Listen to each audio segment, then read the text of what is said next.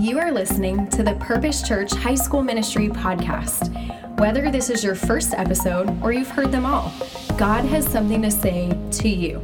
Our vision is to see every student everywhere following Jesus, and we hope this message helps you take your next step in your faith. To learn more about our high school ministry, visit our website, purposechurch.com/hsm, and check us out on Instagram at purposehsm. We hope you enjoy today's episode. I want to continue where Pastor Claire left off. The title for my message tonight is A Life That Pleases God. We're talking about a life that pleases God. Now, the reality is, you will please someone or you will please God for one of two reasons. Number one, you love them, or number two, you're afraid of them. And when the Bible talks about fearing God, it's not the kind of fear that maybe you and I think of where, where we don't trust Him or He's reckless. That person is reckless with their power or they might abuse you. We fear God in a, in a reverent sort of way. So, what I'm talking about here is you'll please somebody if you're afraid that they're going to hurt you or take advantage of you, or you'll please them because you love them. And I want to speak, especially to those of you right now who you are fixated on pleasing yourself. Your entire life is about what you want to do. And I want to just give you one big reason to consider directing your affection and your attention towards God instead of just at yourself. In John chapter 10, verse 10, it says this Jesus says, The thief, talking about Satan, comes only to steal and kill and destroy, but I have come that they may have life and have it to the full. This is God's invitation to every single one of you, whether you've known Him or not, whether you've grown up in the church or not, whether you've been a Christian for a while or you're not even sure if you're a Christian. The invitation from Jesus is this I want to give you life to the full. Like, I want you to have a full, rich, meaningful, deep life. But it won't come from being self centered and thinking about only yourself, but instead when you're focused on pleasing God. You see, you and I, friends, we want to please God because He loves us. That's the starting base of this whole message, this whole idea. That a life that pleases God is one that recognizes God loves us. I was thinking about each of my kids. I have four kids, and, and there are certain things that I do with them, not because I like doing them necessarily, or not because I think they're fun necessarily, but because they love them, because they matter a lot to each of those kids. So let's start with my oldest son, Charlie. He's nine years old. Charlie. Charlie started to get really into Star Wars. In fact, raise your hand if you love Star Wars. Raise your hand if you love Star Wars. Okay, I'm about to offend all of you real quick. Here we go. Charlie started to like Star Wars, and I gotta be honest with you, I hate Star Wars. Okay, like I hate Star Wars. Like R2B3, I'm just I'm done. Like I just I think it's so lame. It's so lame. I am not about it at all. In fact, I vowed that I would never ever ever get into Star Wars, and then God blessed me with a child named Charlie who is obsessed with Star Wars. I don't know if it's spiritual warfare. I don't know what it is, but he loves Star Wars. Then the show Mandalorian comes out, okay? Which I was like, that is the nerdiest, weirdest thing ever. Mandalorian, what does that even mean? But Charlie wanted to watch it, and so guess what? I became a Mando fan. Like I started watching Mando, right? Like, this is the way, right? Like I'm all about Mandalorian. And then all of a sudden, once Mando was done, Charlie got really into Boba Fett, right? The book of Boba Fett. We started watching that whole thing together. Why did we watch it together? Because I love Charlie. And because I love Charlie, I've started to love the things that Charlie loves. And the weirdest thing has happened, you guys, and I've never admitted this publicly. I'm starting to like Star Wars. And I'm very scared. I'm very scared because people who like Star Wars are just different. And I don't know what to do with that. And so I'm trying to figure out how to make sense of that. Or, or I think of Brinley. Brinley loves when I paint her nails, okay? Now, growing up, I never had a desire to paint my nails, never had a desire to paint anyone else's nails, never really thought that was cool. As soon as Brinley said, Daddy, will you paint my nails? I got really intimidated because I'm like, how do you make sure it just stays on there and it spreads and all this? It's just so weird. But we spend a lot of time painting her nails. Now, I don't do that because I really like painting nails, but I'm starting to love painting nails. I'm not turning in my man card, okay? I'm still a man. I'm just saying, I, I, I've started to like painting nails because I love Brinley or, or, or with Lila. Lila, sweet Lila. Um, she's our five year old daughter. Lila loves getting her feet rubbed. She loves getting her feet rubbed. But what she doesn't know, and it's okay because she's only five, so we can talk about this now, but never bring this up again. Her feet smell horrible. Like they're just horrible. I mean, they, they smell really bad. So when I'm rubbing her feet, I'm like, I need something to help with the smell, right? Like I'm trying to rub her. Here's the thing I have grown to love rubbing her feet because she loves it. Or what about Levi? Levi's our youngest, he's three years old. Levi's favorite game to play every single night is 20 questions. Has anyone ever played 20 questions before?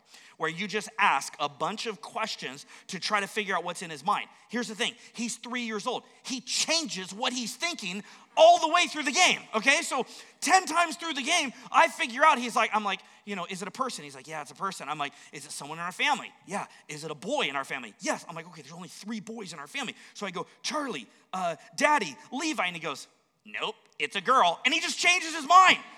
It's, it's like the most frustrating, ridiculous game. There's no rules playing with Levi. But the thing is, I love it because Levi loves it. In other words, if you and I are going to love God, we have to love what he loves.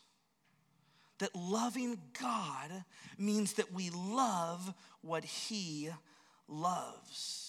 In, in 1 Thessalonians chapter 4, verse 1, it, it, it begins like this As for other matters, brothers and sisters, we instructed you how to live in order to please God, as in fact you are living now. Now we ask you and urge you in the Lord Jesus to do this more and more. The Christian's heart is to please God. I want to ask you if you're a follower of Jesus, do you have a desire to please God? Maybe that's your prayer at the end of tonight is God, help me to desire to please you. And why? Because look what it says. Let's go back to what Pastor Claire was preaching uh, last week in 1 Thessalonians chapter 2, verse 4. It says, On the contrary, we speak as those approved by God to be entrusted with the gospel. We are not trying to please people, but God who tests our heart. All one of the major themes in the book of First Thessalonians is who are you pleasing? Is your life about pleasing yourself or is it about pleasing God?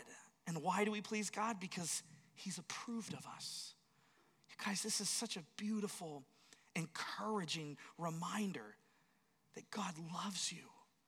That, that he approves of you, that your identity can be found in him. You don't have to go looking for it in any other relationship or any other financial uh, gain you'll make or any other kind of school you're going to. I mean, you, you could truly be at peace knowing that you are created in God's image and you are loved by Jesus. Well, last week, Pastor Claire did an incredible job preaching. By the way, can we thank Pastor Claire? She did an amazing job preaching.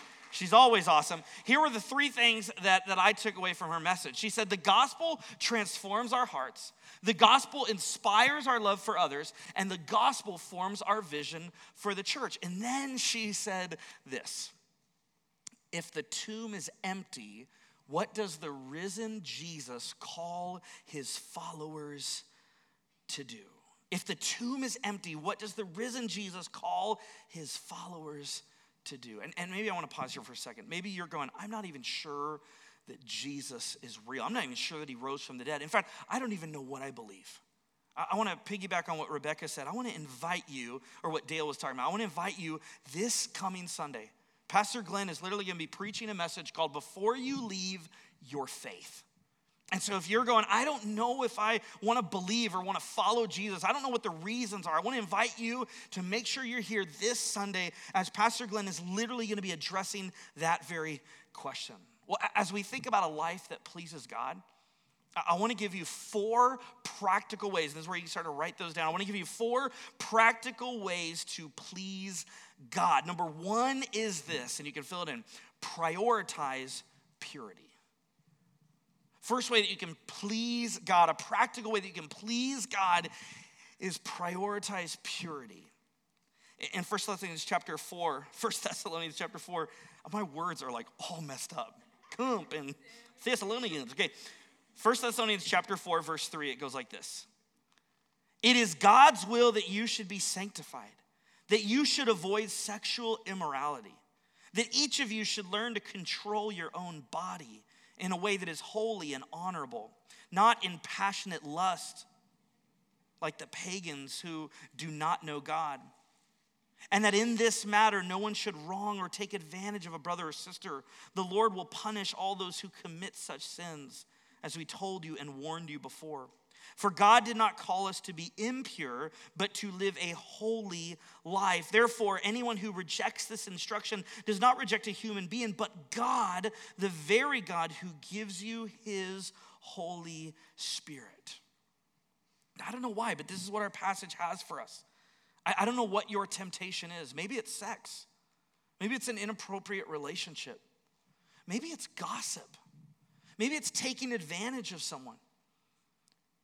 Maybe it's bullying someone.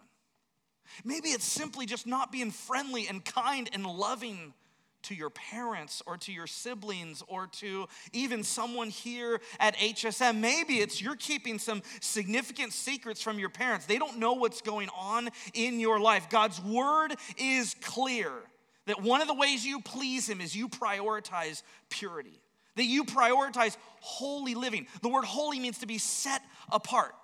That you choose to live a life that's different than how all your friends live that is according to God's word. And again, why? Because God loves you and He wants what's absolutely best for you. You see, whatever is tempting you right now, you need to remember God is better. It doesn't matter what that temptation is, you have to remember God is better. I was thinking about, I've been um, studying the Bible with this guy every Monday morning at 6 a.m. And we meet at Starbucks, and, and I get my strawberry acai. Anybody a strawberry acai person? Y'all know what I mean? That stuff just, that, that rocks, right? That just hits different. It's amazing. So I get my strawberry acai, my warmed up banana bread, and we sit there and we've been studying God's word. And last Monday we read Philippians chapter 3 and we got to verse 19. I want to just I want to just show it to you. Philippians 3:19. Their destiny is destruction. Their God is their stomach, and their glory is in their shame. Their mind is set on earthly things. And, and I paused and I, as I was looking across and talking with this young man, I said, You know, I really resonate with this because I sometimes feel like my stomach and my appetite drives so much of my life. I mean, guys, I just want to confess and be vulnerable with you. On Wednesday nights, oftentimes, if it's like a really great night at HSM, like you laugh more than once during my sermon. Like I'm pumped, you know what I mean? Like I feel like we've had a really great time and and everyone invited their friends and it was an amazing night. Sometimes I'll drive through Raising Cane's and I just get the biggest meal and I'm like, let's celebrate, right? But then sometimes we'll have a Wednesday night, we'll have an HSM, and I'll say a dad joke and nobody will laugh. Or I'll feel like, man, like it just wasn't, it, it was off, or there was, and I'll just go home discouraged. And on my way home, I'll stop at Raising Cane's and I'll get some food. And I'll try to think, man, that's gonna make me happy. It's gonna fix things. You see, I, I don't know what your temptation is. I don't know what you have made the God of your life. Maybe it's marijuana. Maybe it's food. Maybe it's gossiping. Maybe it's sex. I don't know what it is, but I know that if it's if, if you put anything in the place of God in your life apart from God, it's gonna ultimately destroy you. It's why I want you to ask this question. What part of your life is out of control right now? I was talking with a student recently who, uh, who just smokes a little bit of weed, just a little bit of weed. And, uh, and he's like, Yeah, I could quit anytime. that I could quit anytime. I said, All right, cool. Let's come up with a plan. Let's, let's help you quit. It's been the most difficult thing for him. He has struggled incredibly. He's realizing that this part of his life that he thought he was in control of, he's actually out of control. What is it for you? Is it what you click online? Is it a negative habit in a relationship? What is it that is out of control in your life? God wants you to live a pure life, a holy life, a life that honors Him, that pleases Him. And whatever that thing is that's out of control right now, you need to hand it over to God and say, God, this is out of control. I can't deal with this on my own. I need you. Second way that you can practically please God is hold on to hope. Hold on to hope. Verse, thir- verse 13. 13? Why would I say 13? What is wrong with me? I'm crazy right now. All right, verse 13. Brothers and sisters, we do not want you to be uninformed about those who sleep in death, so that you do not grieve like the rest of mankind who have no hope. For we believe that Jesus died and rose again, and so we believe that God will bring with Jesus those who have fallen asleep in him.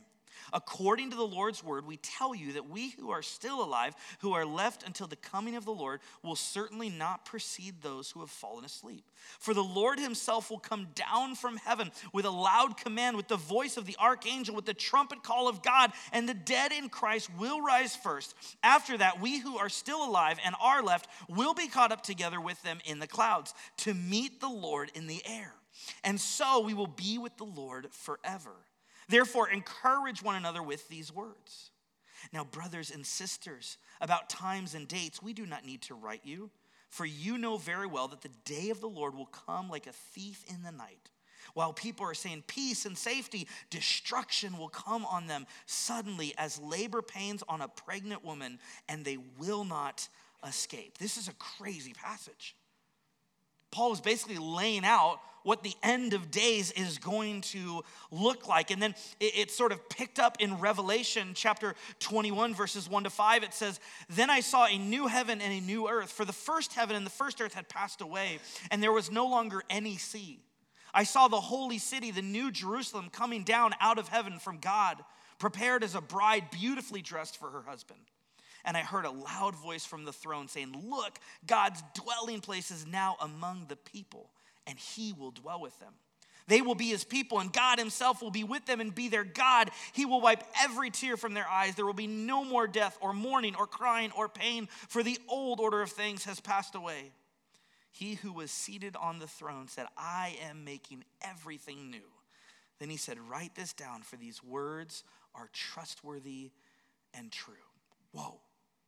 Here's just a few conclusions that we can draw. Let's talk about what death and the second coming are going to look like so that we can have hope. Check this out. What we learn from these passages is number one, when Christians die, they go to be with Jesus. So you can hold on to hope. One of the ways that, that you please God is by holding on to the hope. That if you're a follower of Jesus, when you die, you immediately go to be with Jesus, as it says in 1 Thessalonians 4 14. Number two, we know Jesus will return, we just don't know when.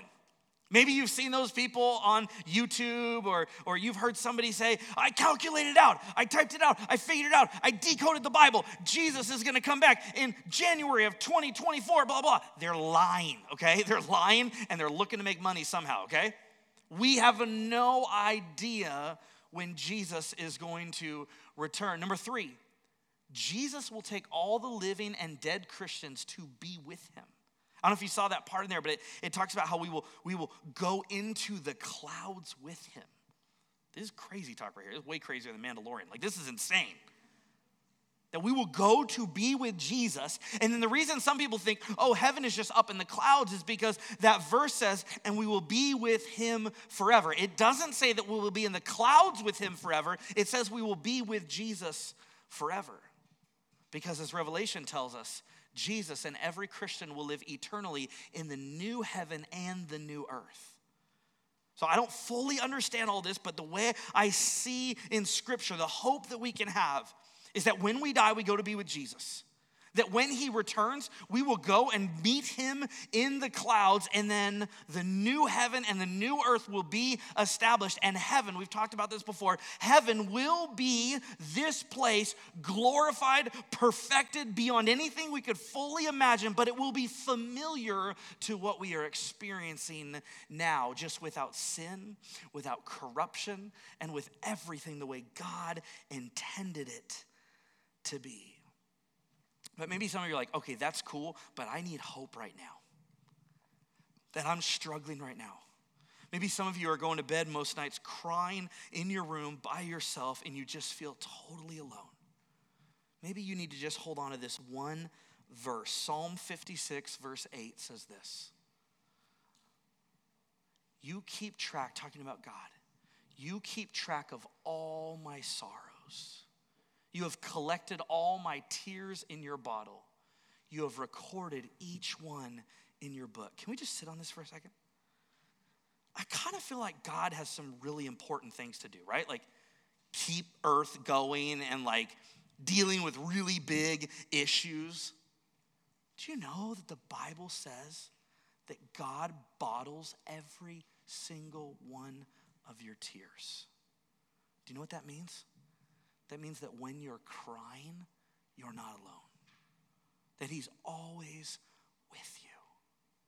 And, students, I think one of the ways you could please God is when you're having a really, really bad day, a really, really tough week, when that person breaks up with you, or you get that grade that you didn't want, or that college doesn't accept you, or, or your friend group is changing and, and you're feeling all out of whack, to just remember that as you're sitting there scared, as you're crying, as you're feeling alone, to remember that you are not alone, that God is actually with you. I mean, how beautiful is this? This is who God is. This is how beautiful and loving and wonderful He is that He keeps track of all your sorrow. It reminds me of, I'm, I'm reading through the book of Genesis right now, and, and a few weeks ago I was reading in Genesis chapter 16. And there's this woman named Hagar who has honestly just had a pretty tough life. And she no longer is able to live where she's been living. She's on the run. She has her son with her, and, and life has just been really, really hard for her. And I wonder if some of you feel that way. I wonder if some of you think about the circumstances of your life, whether it's been your entire life, the last decade, maybe the last few weeks. You're just going, man, life is really hard right now. Well, God speaks to Hagar, He speaks to her. And then she does something that, like, I'm, I'm trying to remember when else it has happened in the Bible. This is a very unusual moment in the Bible. Hagar gives God a name. Hagar gives God a name. And this is what she says She says, You are the God who sees me. You are the God who sees me. Just let that sink in that God sees you. Number three, number three, third way you can practically please God say and do what matters most. Say and do what matters most. Chapter 5, verse 12. Now we ask you, brothers and sisters, to acknowledge those who work hard among you who care for you in the Lord and who admonish you. Hold them in the highest regard in love because of their work. Live in peace with each other. First thing he says here is in terms of saying and do what matters most, care for those who care for you. Care for those who care for you. Your parents care for you. Your siblings care for you. Your teachers care for you. Your life group leaders here at HSM, they care for you. If you want to please God, care about those who care for you. This means, guys, as we show up to HSM, we should be the most friendly bunch. We should be the most welcoming community. We should be so excited to embrace new people, to love and care for people because God has cared for and loved us through those around us. And one of the ways we can show our appreciation is by caring for those who care for us and caring for those who haven't been cared for yet. The next thing that Paul says is he says, And we urge you, brothers and sisters, warn those who are idle and disruptive. if you've got somebody in your life who's, who's apathetic or who's just like causing trouble, like just causing trouble, your biblical mandate is to warn them. We live in a culture right now where sometimes we see people making decisions that are so self destructive, that are, it's so clear it's gonna end poorly, but we're so afraid of offending. We're so afraid of saying something that, that they might not like. Now, I'm saying how you say it needs to be thoughtful. It needs to be communicated in love. But the Bible says one of the ways you please God is you warn those who are in your life when they're going down a dangerous track. I want to ask you, Christians, those of you that are followers of Jesus, when was the last time you warned a friend of yours, said, Hey, I love you so much, but I got to warn you. I'm worried about what's going on in your life right now. Then he says, um, encourage the disheartened encourage the disheartened. He, he brings this up again in, in chapter 5, verse 11. He says, Therefore, encourage one another and build each other up, just as in fact you are doing. And then in chapter 5, uh, verse, or chapter 4, verse 18, therefore, encourage one another with these words. It's all throughout the book of First Thessalonians. Encourage one another, encourage one another. In fact, this is one of the most important things that you should be doing every day with people in your life, especially your life group you should be encouraging each other. How do you do that? Maybe you're going, okay, I don't understand. How do I encourage? Well, I'm glad you asked because we're going to actually do this together. We're going to practice it. Check this out. Let's go to the how do we encourage? Number one, pick a verse. Number two, read it to your neighbor. And number three, say, I want you to remember that, dot, dot, dot. So here's what I want you to do pick up the, uh, the Bible reading plan. You guys have a Bible reading plan, pick it up. Pick up the Bible reading plan. On the back, are four verses. On the back are four verses. Here's what I want you to do I want you to turn to somebody next to you. I want you to turn to somebody next to you. If you don't know their name, ask their name. We're going to do it. So you're going to talk up, we're going to talk loud. I want you to turn to somebody next to you. I want you to pick a verse. I want you to read it to them. I want you to look at them as you're reading it. And then here's what I want you to say I want you to say, I want you to remember that, and then share why you think they need to hold on to this verse. Share what is encouraging to you about this verse that you want to make sure they know. We're going to practice this together because I want you to be doing this regularly in your life groups, in the hallways, as you're hanging out with your friends. So turn to somebody next to you, pick a verse, read the verse to them, and then share why you want them to remember that. Ready, set, go.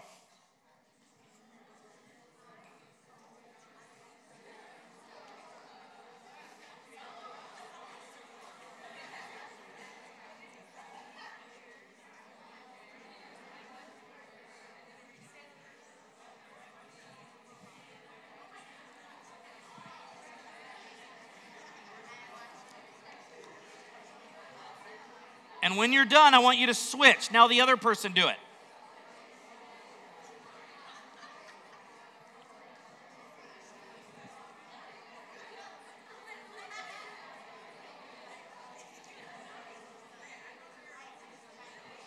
All right, you guys, look up here real quick. Look up here. Tonight, tonight, before you leave, before you leave HSM, before you leave HSM, I want you to do this one more time with one other person. I want you to take your Bible reading plan. I want you to look on the back. I want you to pick a verse. And I want you to look at a friend. Here, I'm going to do it right now. All right, so I'm going to practice this. Ready? Austin. Hey, buddy, how are you? Just picked you. All right, Austin, will you stand up, please? Just so everyone can see you. I'm Austin's personal trainer, by the way. Anyways, Austin. Uh, Here we go. Isaiah 41:10, brother. So do not fear, for I am with you. Do not be dismayed, for I am your God. I will strengthen you and help you. I will uphold you with my righteous right hand. Austin, I want you to remember that God's got you. That He's got you. He's strong. He's holding you. You can do it, all right? Love you, buddy. Okay. Oh, that was so sweet. Austin I had a moment. You guys, you guys, this could be a game changer in your relationships. This could be a game changer in your friendships. What if you texted each other scripture? What if, as you're reading your Bible reading plan this week, you read something and you go, man, I want to send that. You, you know that Genesis 16 thing that I was telling you about? I read it one morning really early. Then I went on a bike ride. Any of you bike? Have any bikers out there? It's my new workout. I've done it twice, so I'm on a roll. Anyway, um, I read Genesis 16, where it says that God sees us. Went on a bike ride. Then I went to work, and I got a phone call from a woman. She said this She said, I've been married a year, and on my one year anniversary, I found out my husband's cheating on me. And then she said, What do I do? And I said, I have no idea. but you know what I told her? I said, This morning, God reminded me that He sees us. And I just want you to know I know this is going to be a crazy journey. I just want you to know God sees you right now. One of the best things you can do is spend time in God's Word and then share that with somebody. Use that to encourage somebody. We're going to blitz through the end. Then he says, Help the weak, be patient with everyone. Make sure that nobody pays back wrong for wrong, but always strive to do what is good for each other and for everyone else. I just want to say this revenge, revenge will not calm your anger and it will not heal your broken heart. I don't know who that's for, but as I was preparing, I think there's some of us, man, someone did something to us and we're just mad and we're trying to figure out how to get back at them. We want to act out in revenge. I'm just telling you, revenge will not calm your anger and it will not heal your broken heart. Lastly, number four, the fourth thing you can do to practically please God according to his word is to practice the big three daily. Practice the big three daily. Rejoice always, pray continually, give thanks in all circumstances, for this is God's will for you in Christ Jesus. Some of you right now are trying to figure out is it God's will for me that I go to this college or that I go to that college? Is it God's will for me that I do this major or that major? Is it God's will for me that I date this guy or this guy? Is it God's will for me that I play this sport or that sport? If you're wondering what God's will for your life is, it's that you would rejoice always, that you would pray continually, and that you would give thanks in all circumstances, even the hard ones. Because when you do those three things, and when you're the aim of your life is to please Him, the rest of those decisions, they just become a lot easier. You still got to make them. And you still got to ask your friends and your life group leaders, and you got to seek God's word. But, but when you practice the big three daily, you can please God and make sure that that's your first priority. Here's my closing thought putting God first and pleasing Him will bring you the peace and purpose you are looking for. Putting God first, pleasing God, it will give you the peace and the purpose that you are looking for. I'm going to pray and then we're going to send you into your life groups. If you're new tonight and you're not sure which life group to go to, we have one for you. Just come to the front, say hi to me, and we'll get you in your life group tonight so you can talk about this. But everyone, take your Bibles with you to life group. You're going to open up your Bibles